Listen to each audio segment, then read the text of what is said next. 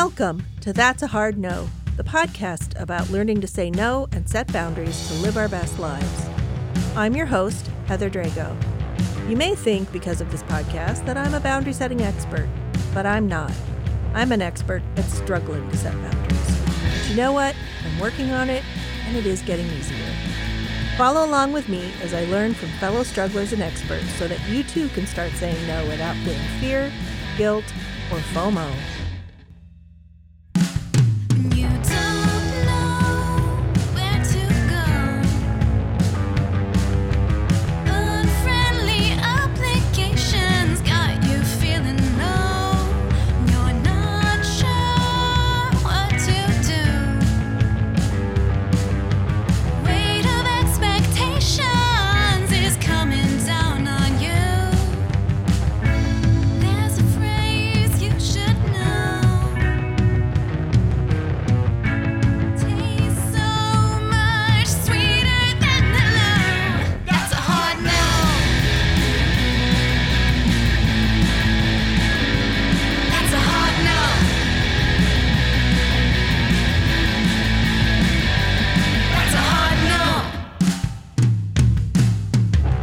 Chelsey Brooke Cole is a psychotherapist, author, and certified partner trauma therapist specializing in narcissistic abuse and relational trauma.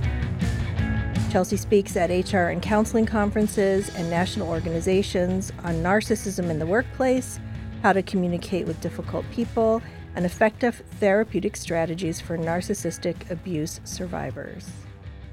So, Chelsey, thank you so much for joining us. I've been so looking forward to this conversation. Welcome. Thank you. Always excited to talk about narcissistic abuse, gaslighting, hot topics today. And yeah, happy to jump in.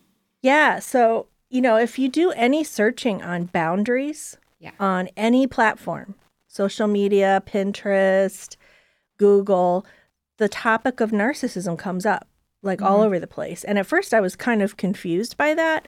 And then the more I read about it, I was like, oh, oh, I see what's going on here. So, why don't we start with the basics? Like, what is a narcissist?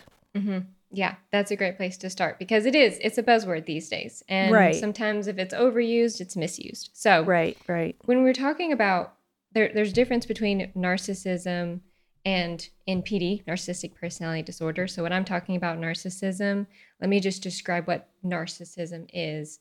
It is a personality trait characterized by grandiosity, superficiality, superiority, entitlement, interpersonal exploitativeness, and a lack of empathy. So when we talk about a narcissist, we're talking about someone who's really mid to high in the personality trait of narcissism. Now, this means they display those traits predictably over time. That's mm-hmm. that's the key word that I always want people to understand is if someone is a narcissist, then they're consistently acting entitled, defensive, antagonistic. This isn't like a one-off, you know, selfish act or someone who says something rude and goes back and thinks, "Ooh, I shouldn't have said that." Like this is a person who's consistently acting in antagonistic ways. Mm-hmm, mm-hmm. And can they, can someone consistently just have some of those traits and not all of them? Or do they all sort of, they're all part of the same ecosystem, same kind, they depend upon each other? Right. So it's kind of like when you talk about someone being an introvert, an extrovert, a conscientious person, you know, we're talking about a lot of different things. Introverts are known for wanting to stay home, preferring to listen more than they talk. So we're talking about a collection of what makes up the personality trait of introversion. So it's very similar when you're talking about narcissism, since it's a personality trait too. We tend to see um, antagonism, entitlement, defensiveness, lack of empathy, like all of those things are kind of clustered together, and that makes up what narcissism is. And so I heard you say that this is someone who predictably, consistently over time has these traits. Can someone be a little bit narcissistic? It could be, yes, because Okay. uh, narcissism is a personality trait that exists on a spectrum, just like Mm-hmm, someone might be an ambivert. So they're like in that happy medium place of an introvert in between introversion and extroversion. So someone can be a little narcissistic. That might look like someone who's, you know, quite entitled, maybe vain, you know, kind of cares about what things look like a lot, but they're not super vindictive or antagonistic. Mhm. If you get to the higher end of the scale, we're talking about the malignant narcissist, which is basically a cousin to the psychopath. So yes, it does exist, you know, on a spectrum. Right. So, based on that, I'm guessing if someone's, if you sense someone is a little bit narcissistic, that's someone you might be able to talk to about boundaries and deal with, you know, in some way Mm-hmm. and not have to cut them off out of or cut them out of your life, right? Where someone who's like really high end narcissistic is just like there really is no Yeah, working with It- them. Right. Yeah, it's kind of like gauging the amount of toxicity you can handle in your Yeah, system, yeah. like in your world yeah, sphere. Yeah. um, you know, like the the run of the mill narcissist who isn't super vindictive might be, you know, great for livening up a dinner party because they care about what, you know, interacting with everybody and being super engaging, but but they're very superficial, so they're not the person you're going to go to. Um, if you really need a listening ear, if you need someone to be super compassionate and empathetic. So it would be kind of easier to set boundaries with a low grade narcissist than a malignant narcissist. It's would take a different set of skills and, and more intentionality behind it. And then someone you describe as a malignant narcissist, I mean, that's that's abusive behavior, right? When someone is really doing some of these vindictive things. Can we talk about like what that is and what that looks like in relationships?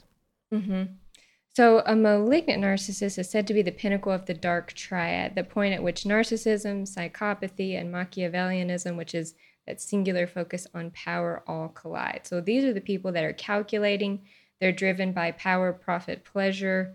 Um, they will go out of their way to try to ruin your life, to ruin your credibility, smear campaigns. They'll keep you in court. Like they're awful to deal with if you have to co parent or any kind of legal or business, financial Mhm. situation with them.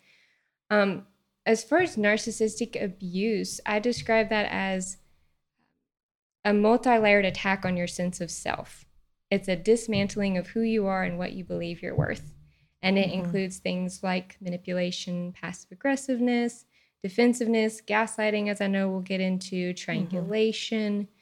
And it's very insidious. That's what I really feel like is different about narcissistic abuse is people often don't recognize that they're being narcissistically abused. Do you think this is just a difficult person? You think you're just having a communication issue, like you're, you know, communicating in a way and this other person's just not understanding you, but but it's always a circular uh, conflict or disagreement. It's like you you're always having conflicts. You can never fully resolve something, and slowly over time, you just become less and less of of who you are. You tend to become more isolated, more anxious, more depressed, more hypervigilant, Mm-hmm. but you don't know what to attribute it to, and that's the really dangerous thing. Yeah, that insidious. It's almost like the. Uh, is it me? Am I crazy? Is it why? Exactly. It, it, like you're not quite sure of what's happening here. It's very hard when I've dealt with mm-hmm. narcissists in the past. It's like you can't quite put your finger on it, but there is something happening here, and I can't point it out and say you're doing this thing, Right. but there is something happening, and it's it's that's why it's so difficult to deal with sometimes. And I think get correct me if I'm wrong. It's almost like they do it that way on purpose because if you can't finger something or point at something and say this behavior is unacceptable, Right. you know, then they can be like, I don't know what you're talking about. Yeah, it's it's so natural to them, and that's hard for a healthy, you know, agreeable, empathetic person to wrap their head around because Mhm, mhm. for agreeable people, you're just naturally agreeable. Like you want harmony, you want cooperation, you naturally show empathy, you care about others. Narcissists are being who they naturally are, antagonistic. They blame shift, they say everything is your fault. They're looking to kind of do what they want, how they want, when they want. And you setting boundaries gets in the way of them doing that, which is why they push back on your boundaries. Mhm. And narcissistic abuse happens so subtly that you think the insecurities you're experiencing are you instead of what's happening to you. Right, right. And you internalize some of those abusive messages you get saying, oh, maybe they're right. Maybe it's, maybe Yeah, I am wrong wrong about with me? this. Yeah, yeah, Mhm. yeah, yeah. So a couple of times you've mentioned this, and I definitely want to spend some time on this because, again, I've, I've, I have encountered narcissists in the past, and so I, I, you know, I know my, about my experience. But you talked about gaslighting. I'd love to talk about gaslight.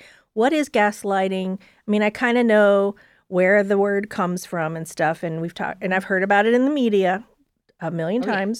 But um, but let's talk about that and how that impacts relationships. hmm Gaslighting happens when someone is set on trying to take over your reality. And it's it's a pattern. I think we hear about gaslighting kind of like we hear about narcissism or someone being a narcissist and then someone disagrees with you and you say, "Oh, you're gaslighting me." But gaslighting is so much more than someone simply having a different opinion or, you know, not seeing something the same way. So I wanted to talk about the process of gaslighting. Yeah. Number one, it has to happen with someone that you have some form of familiarity with or trust with. You know, a, a stranger can't really gaslight you. They can't totally make you question your reality and sanity because you don't have any trust with them. If they say something off the wall, or if they say you didn't just say something that you just said, or something didn't happen that you know happened, you're like, what is wrong with them? Like, they just don't Right. have the ability. So, gaslighting happens mostly in, you know, relationships with partners, maybe someone you're getting to know, family members, colleagues, bosses, someone you have some form of respect, trust, familiarity with. The second layer of gaslighting is they are lying. There is a denial of reality. They say you said something that you didn't say, you did something you didn't do. They will deny things that they said, that they did.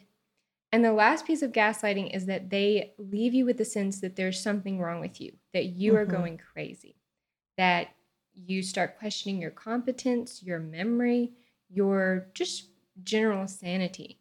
And it kind of follows that process over and over again. So it's not a one time thing, it's something that someone does over time that eventually leads you to question your reality completely, even your ability to to know about new things. Like you just don't trust your perspective at all. Yeah. And that can happen in a personal relationship, like you said, but it can also happen in the workplace Mhm. um, and create toxic work environments. Either there's someone on the same level as you or, a- or a superior or something that just makes your life miserable. Right. Um, w- What do you do when, like, in some relationships, you can leave?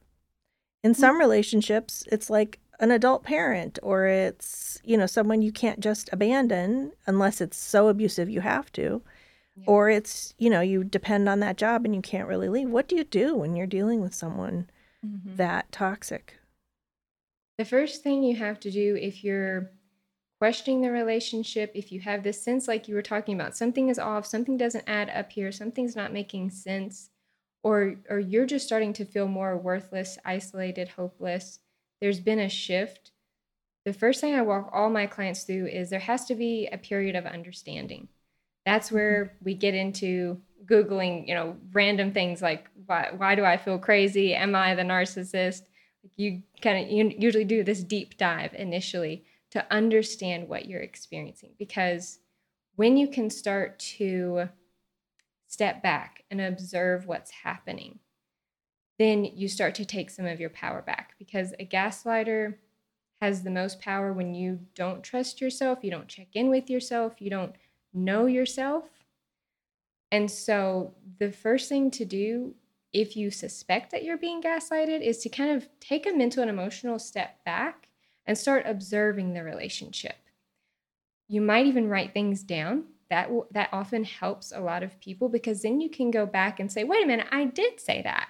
Here are the text messages where we did agree what time we were supposed to meet, and we did have that conversation." mm-hmm.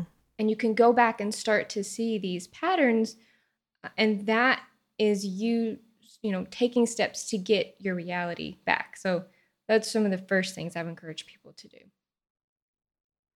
so years ago uh, without getting into too much identifying detail um, i had a friend who uh, i would now say was a narcissist. Mhm. um, that person was part of a friend group and um, they suddenly died suddenly died. Oh, and a few of us in that friend group then we came together because uh, we had been told he was from a terrible, abusive uh, family and all this other stuff. And we made funeral arrangements. We arranged a mass. I got a church. I got a priest. We got flowers. Like we did the whole thing. And as we were doing all of this for our dear friend, discovered all the lies, all the lies, all the gaslighting. And then one of our dear friends who was part of this group came forward and said, Oh, yeah, he had been gaslighting me all this time, and I never said anything to any of you because I didn't think anyone would believe me. Um, I mean, it went so far as he lied about having cancer, and so we all thought he was a cancer patient. And and she said, "Well, what if I come forward and say all these things? You're never going to believe me because here he is going through cancer treatment, right?" So like as you're talking about step back and analyze the relationship, she knew. She knew like, "Oh, this is bad. This is this guy's totally gaslighting me. I cannot trust this person. I'm going to I'm going to exit myself from this relationship."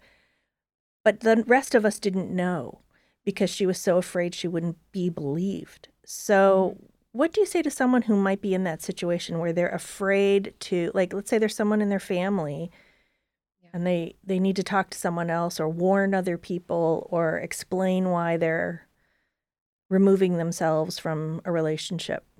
Yeah, that's a great point, and and that is the tricky part of it because that's exactly what narcissistic abuse and what gaslighting ends up doing is isolating you Right. from other people. Because Right, right. once you've experienced narcissistic abuse or identified a narcissist, the world becomes divided between people who get it and people who don't.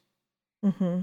And depending on where you are in that healing journey, it may or may not be the right call to go tell other people about Right. what you know or don't know.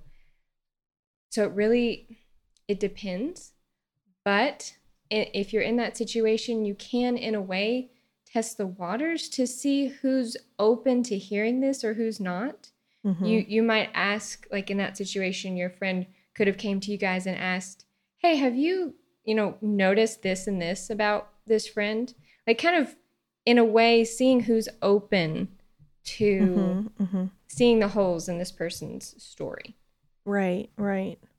because there there are often enablers around gaslighters and narcissists Right. passive or active, people who just simply don't know, or Right. people who actively support the narcissist's story because they want to keep that attachment. It's an important person, it is a family member or a long term friend. And depending on where they're at, they may not be open to seeing, you know, the Mhm. person's gaslighting, yeah. which could further victimize the person who does see it. Yeah. I felt so terrible for her because she really was isolated from everybody Yeah. and, and couldn't participate. And um and I think in a way he succeeded because he kind of siloed each of us with what information we were told. And Yep. so I don't know if if she came to each of us, we would have been able to confirm things. Like it's so it's so insidious. On that happy note, we're going to take a quick break and we'll be right back.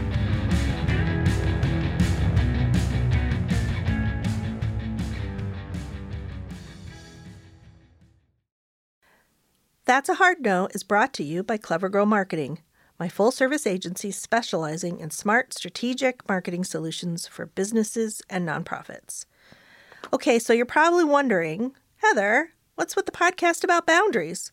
Why not marketing? Well, maybe in the future, but for now, it actually does relate, so bear with me here.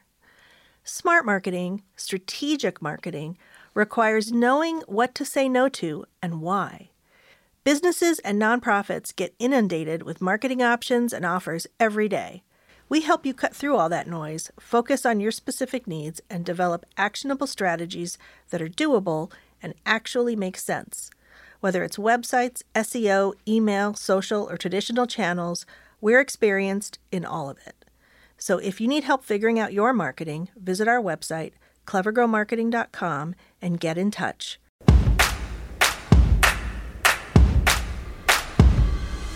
We are gathered here today to give you permission to plan the wedding that you want. I'm Jessica Bishop, And I'm Sari Wienerman. and we're the hosts of the Bouquet Toss podcast. Today's couples have to juggle so many things from family expectations to outdated traditions and what's currently trending.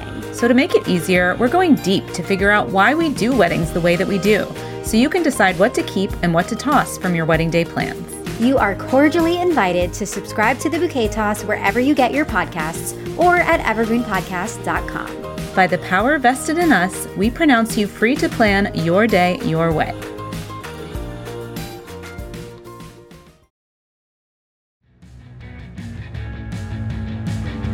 And we're back with Chelsey Brooke Cole. So, Chelsey, how do we say no to gaslighting? It's a very internal process because a lot of people that I initially talk to that are being gaslighted, they're usually quite agreeable. They don't really want the conflict. And if you've been in this gaslighting pattern, then you know evidence is irrelevant. It hmm. doesn't matter what you say. That's actually part of knowing that you're being gaslighted is if you bring this person evidence and say, here's the text where we agreed to this, or here's where we had this conversation, here's proof. Mm-hmm. And the person, instead of saying, oh, yes, I did say that, if they instead say, are you serious? You're bringing proof. This is so petty. This you are so paranoid. I can't believe that you're doing this. You trust me this little. If they turn it around on you and make it about how you're so crazy or obsessive or paranoid that you're keeping tabs on them, let's say, that's a really big sign that you're being gaslighted. So, Mhm. once you've kind of stepped back, you've observed, you see these gaslighting patterns, you see that evidence doesn't matter, doesn't matter what you said to this person, doesn't matter what communication strategies you use, you know, you keep having the same issues over and over again, then you can do something what I call set silent boundaries. I talk about this more in my book. And it's essentially these are the boundaries that no one even knows you're really setting except you. So Mhm. if, you know, verbalizing boundaries is either ineffective or feels too big, it feels too overwhelming right now, then you can just start setting those silent boundaries in your mind. And this looks like in a conversation, let's say a narcissist is trying to convince you something happened that you know didn't, you, you said something, you did something, they're saying you're crazy again, or that you have some kind of problems. You reaffirm in your own mind what is true. You might just have almost like this blank stare on your face with the gaslighter Mhm. because that is upsetting to them if they don't see they're getting any reaction from you you're just kind of you know blankly looking at them but in your mind you're thinking i didn't say that that didn't happen that's not how i feel this is what happened and you you start to feel more empowered by that because that's what narcissists are really after is getting inside your mind they want to be the filter through which you see the world Ah, like that is the ultimate end of gaslighting that's that's the key phrase right there. yes They want to be the filter through which you see the world. Wow. And that is the ultimate end of gaslighting. If they can get you to the point where you kind of become a shell of a person, you don't have your own thoughts or feelings. You don't even know what those are anymore. You don't have, feel like you have a right to what you think and how you feel. What do you do? You end up shifting more to this really confident seeming person who always has the answers and always knows what's happened, meaning the narcissist. You end up you know, looking to them more and more to validate your reality, that they're actually the reason you're sick in the first place. hmm So, setting these silent boundaries of affirming what is true, looking back at your notes and the things you've written down, seeing the patterns, is a way to mentally, emotionally say no to gaslighting. My thoughts are racing. I There's so many that, questions. yes. Sometimes it's, you know, this gaslighting is part of a wider spectrum of abuse, right? Mhm. And so people are not safe and they need to get away. And sometimes some of that is kind of cut and dry and you basically it's just, you know, it's pretty obvious when you should leave or something.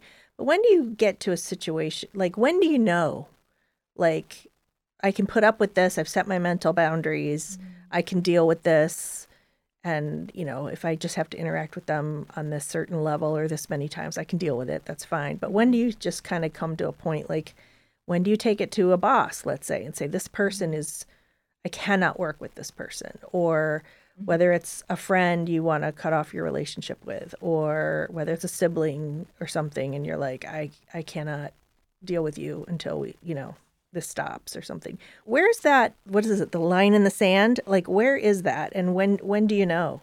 I think when the pain of staying in the relationship is greater than the fear of leaving it, yeah. When you've tried everything you can do, when Mhm. you've set boundaries, maybe when you're in therapy, when you're in your own coaching, when you're doing your own self healing work, when you've set the silent boundaries, when you have disengaged from them, and you're still not feel you feel like you're stuck. I think in healing, you get to a point where you can heal to an extent in the relationship. And then some people get to a point where they know they have to either end the relationship or seriously disengage in order to get to that next step.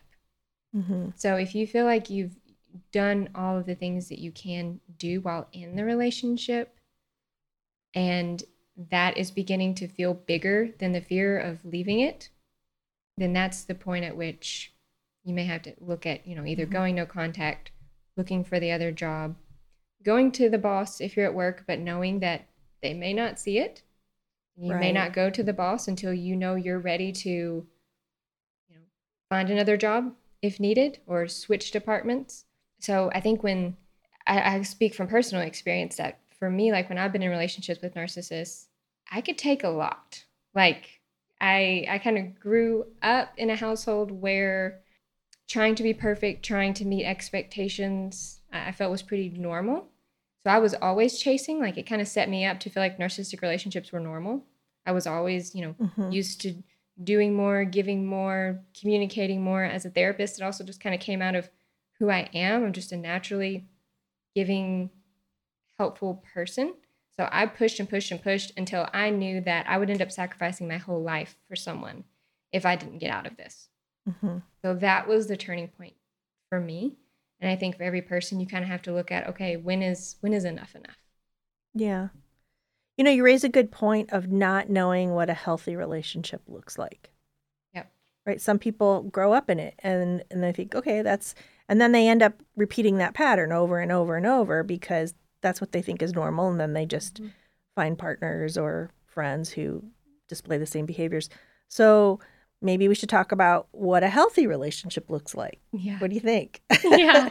I know. It's a new concept. Like what does that even mean? yes.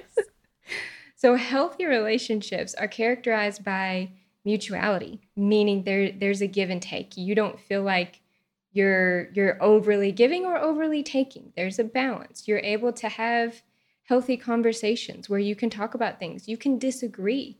You can have different opinions and it's not the end of the world. I'll tell you in my current relationship, which is a very healthy relationship, I'll still have that trigger of like, are you going to be mad at me? Like did I say too much? Can can we talk about this?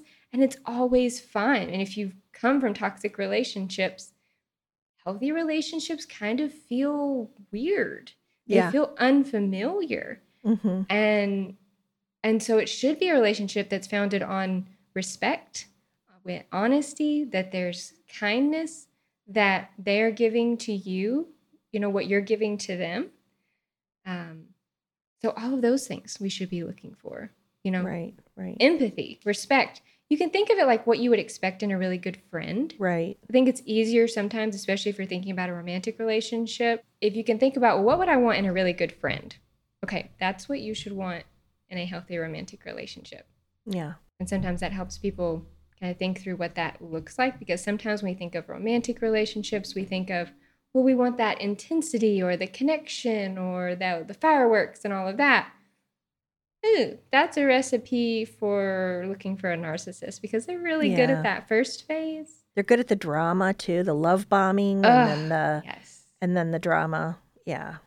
Yeah. And making you feel like you are investing in this great future, this relationship. Like they're very good at, at getting you into the relationship and kind of selling you this life that you're going to have with them. All the future faking, the promises, we're going to buy this house and have these kids and move to this place and it's going to be great and it's wonderful. You think you're getting everything you ever wanted. But when push comes to shove, like you're months or so down the road, you start to see that these things aren't happening like that they Right. said that they would. Um, and then more passive aggressiveness and contemptuous and coldness in the relationship starts happening. But healthy relationships also have that slow burn. Like it might not be super intense in the beginning. Right. You you feel like you're getting to know again a good friend. It's a it's a slow, steady progression rather than this quick, intense, passionate like love story that all the romance films want us to believe is is real. It's actually just repackaged love bombing. So if you find somebody that you can feel safe with, connected to, that's empathetic, that's kind, like those are the things we should be looking for. Yeah. I, I will say when I met my husband almost 30 years ago, maybe more. Oh my God, I'm so old. Um, that's amazing. I was a hot mess. I was a hot mess in my early 20s. I didn't know what a healthy relationship looked like. And I I was terrible. I was a terrible because I was like, this is boring. And I didn't know what normal was. And I ended up doing stupid things that that riled up drama and broke up with him and then we got back together and I I joke with my kids all the time I'm like I have no idea why he married me because I was terrible I was such a hot mess um, but he stuck it out and he went to therapy with me just to like because I knew I had to work on these things um, and he just was really patient and so you know he stuck it out and here we are all these years later you know it was it was really hard for me to know what a healthy relationship looked like Yeah, because your nervous system doesn't know what that means. yeah oh yeah Our yeah. nervous system, our bodies look for what's familiar. And so if you grew up in a toxic, dis- dysfunctional, chaotic home, your your nervous system is drawn to that as what's familiar, Mhm, not mhm, necessarily, you know, what's healthy. mhm, mhm. We have the body is almost looking to to heal past traumas. So let me find another partner who's kind of chaotic or messy, and if they're not, then I'll kind of create it, and then, and then I'll fix it with fix them. Yeah, yeah, Yes. yeah, yeah, yeah. Okay, yeah. Man. So yeah, so from an attachment perspective, a healthy relationship can absolutely feel boring. It kind of you're like looking around like, mm, when's the next shoe gonna drop? You're kind of suspicious. this isn't very exciting. Yeah, yeah, yeah. yeah, yeah. It's like you feel like you're missing something. Like they're really nice, but I just don't feel it with them. Right. And that means you're probably used to to more of a chaotic relationship, more of a trauma bonded relationship where there's yeah. you know you form an attachment to someone who also hurts you so you don't want to be Yeah. hurt but you want to be loved and so there's this like toxic dance that happens Yeah, yeah, yeah. So, um, as we've been talking, one of the th- questions that popped in my head was how do you talk to someone when you, th- if you think they're in thrall Mm. to a narcissist? And that can be personal, it could be societal. Like, what, do, what do you Mhm. say to people who are, you know, under someone's spell, let's say? yes. So there's something called um, betrayal blindness and when we want to keep an attachment we tend to be blind to the bad things in the relationship. And the more we want Mm. to keep the attachment like the more we want to keep the partner. We want to keep our idea that we had come from a happy family. We want the job or the workplace to be good. We're willing to overlook things that we might might otherwise see i have to manage this even in therapy or coaching. I might be able to see what somebody needs but i also have to say are they ready to hear it? And so as a Mm. friend you know or a family member who's seeing someone and you may think oh this toxic workplace or boss or partner like you see it but this person doesn't. The best thing you can do is maintain that open relationship with them. You can you know p- like we were talking about earlier with someone who's gaslighting you you can ask questions like oh they said this but but the other day they said this like that doesn't make sense you can start to kind of politely or like softly plant these seeds that later on might grow as the person starts to see it more for themselves or be willing or open to see it for themselves. But the most important thing is don't go in and say, This person's a narcissist. They're so toxic. I can't believe you don't see it. What about this, this, and this? Like, I don't want you with this person. Or I'm really, even if you do it from a, a good place, you could end up isolating and pushing that person away because if they are dealing with a narcissist, narcissists are really good at isolating their targets hmm and narcissists will say, you know, that person doesn't know you, they don't understand what we have, or they're jealous of you. And then you can end up pushing that person away if you, you know, come on too intensely to them or wanting them to see it. So maintain the relationship and just point out inconsistencies or things that don't make sense, but do so delicately. hmm Most importantly, you just want to stay there for them, maintain that relationship, keep them grounded. You know, remind them of why you have a friendship, why you hang out, good times you spent together. Make sure that they feel that you're a person they can trust and they can talk to, and you just kind of hold a space for them. Yeah. I mean, is one of the seeds that you plant something like, you know, if you ever want to talk about things, you know, I'm here for you, kind of a thing. Just just make sure they know the door is open.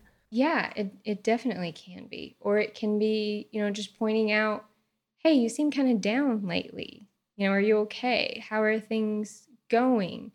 Um, you can ask them how they feel about the relationship or their workplace. Or have you noticed, you know, that you you seem like more distant or we haven't been spending as much time together within the last six months? Like what's going on? Or just whatever changes you see happening with them. If you notice them pulling away, if you notice that they're more anxious lately, that they question themselves more, that their self esteem is struggling, you can kind of just be a mirror to them and say, Hey, I see these things. How can I help? Mm-hmm. As opposed to, Hey, I see these things. You need to do something about them. Right, right. you They may not be ready and they might uh, instantly be defensive Shut you or down. yeah. Mhm. Or like Yeah. you said, they'll talk to that partner and then you know, be made to think you're just a terrible person. yeah. Yeah, that yeah, Yeah. that is the hard thing because when you have healthy attachments, the person kind of expects you to be around. You know, they know that you're not judging them, so they don't feel anxious about having to check in with you as much as they probably feel like they have to check in with their narcissistic or toxic partner or boss or friend because they're more anxious about that relationship. They don't know where the narcissist is or where they are in their relationship or how close they are, how things are going. So, you know, it, it can be hard to see, but that person may end up pulling more toward the narcissist because of the anxious attachment. And they actually don't check in with you as much because they feel a healthy, secure attachment to you. So, Mm-hmm. you know, you have to take care of yourself too, though. Like, you can Yeah. only do so much for other people. Yeah. You can't you're not everybody's savior, You're not responsible for everyone else's happiness. Like that's Right. That's all you can do. amazing. This what an amazing conversation. I feel like we could go on and on and on. Um really good. so tell me about your book. I love the title. If only I'd known. Tell me about it. So I really wanted to write this book for either people who are not sure they're dealing with narcissists, maybe you know you're dealing with a narcissist, or you're looking for more ways to heal. And it's called, you know, If Only I'd Known How to Outsmart Narcissists, Set Guilt Free Boundaries, and Create Unshakable Self Worth. I, I broke it up into three parts. First part is really on understanding the inner workings of a narcissist because there, there are multiple different types of narcissists. I break down six in my book because you may not even recognize someone as a narcissist if you don't understand how it can look and feel differently. And so, giving people an understanding of, okay, this is what narcissism looks like. This is what narcissistic abuse does to you. Now, what do I do with that? That's where I also talk about in part two finding yourself, thinking about your relational traumas, your attachment wounds, how to heal those, what kind of childhood you grew up in, and how that impacted you, how it maybe made you susceptible to narcissistic relationships, or like we were talking about, made them feel familiar or normal mm-hmm. in a way. And then the third part is on post traumatic growth strategies. Whenever we experience a trauma, a significant struggle in life, you know, we have two roads post traumatic stress, post traumatic growth. And the post traumatic growth is the positive changes that can occur after traumas and abuses, whether it's you give back to others, you understand things now that you did not before, you have more compassion or you know, more space to hold compassion for people because of what you've been through. And so giving people strategies and insights on how do you experience more of that instead of staying, you know, stuck in the post-traumatic stress symptoms, which is a totally normal part of the process. But, you know, the goal is to move out of that ultimately. Mm-hmm. Wow. And so I'm I'm guessing that can be found everywhere books are sold, right? Yes. yep. Just Google it and it'll come up. Yeah. And then um, your website, chelseybrookecole.com. We'll put a link to that on our website. How else can people find you? Yeah, you can Google my name, or I'm on lots of social medias. Um, Facebook and Instagram are probably my biggest. I'm at Chelsey Brooke Cole everywhere, and on Twitter at Chelsey B Cole. And you have quite a community of people on your Yeah, social. They're yeah. really great. yeah. yeah. Well, thank you so much. This has been an amazing conversation. Is there any any last thing you'd like to share? Any words of I advice or just anything? like people to know that they're not alone. Yeah. If they resonate with any of this, narcissistic abuse is such an isolating type of abuse. It's so insidious. Like you don't realize that it's happening until the damage is already done. And because of a lot that, a lot of people blame themselves for it or for not seeing it sooner or thinking they should have known better. You know, if only I'd known. That's where kind of where the title Yeah. came from. Yeah. But just know that you're never responsible for how someone else treats you. You're only responsible for you and what you do with what you know now. And so there's a lot of people who get it and understand it, and there is a way out. Perfect. Thank you so much. It's been a delight talking to you, even though the Yeah. subject kind of heavy. Um, it's been a really enjoyable conversation, really enlightening. Thank you very much, and we'd love to have you back on sometime. So Thank you. um, I hope we stay in touch. Thank you. Thank you so much. Got questions or a boundary setting success story or flop? It's easy to get in touch with us. Send an email through our website, hardnopodcast.com, DM us on social, we're at hardnopodcast, or leave a message at 216 370 3410. We'll be featuring some of our favorite questions and messages in future mailbag episodes, so get in touch. You can find show notes and a transcript of today's episode on our website, hardnopodcast.com. Make sure to like and subscribe on your favorite listening platform so you don't miss any new episodes. If you liked what you heard, please give us a rating and review, especially on Apple, so others can find us too. That's a Hard No is a production of Clever Girl Marketing, a strategic marketing agency based here in beautiful Cleveland, Ohio. You can learn all about us at clevergirlmarketing.com. It's written by me, Heather Drago, and our amazing marketing and production coordinator, Mara Del Rosario. Production support, Evergreen Podcast, Noah Fouts, producer and editor extraordinaire. Our awesome new rock anthem was written by Noah and performed by his band, The Big Leagues. I love it so much. Thank you, Noah. Shout out to Jake Donnelly, the videographer and photographer who's the creative force behind our YouTube videos. You demand, Jake. You can find him at rjdonnelly.com. Until next time, thanks for listening, and remember saying no isn't just okay, saying no is the key to living an authentic, fulfilling life. So do it. Find your no and say it unapologetically.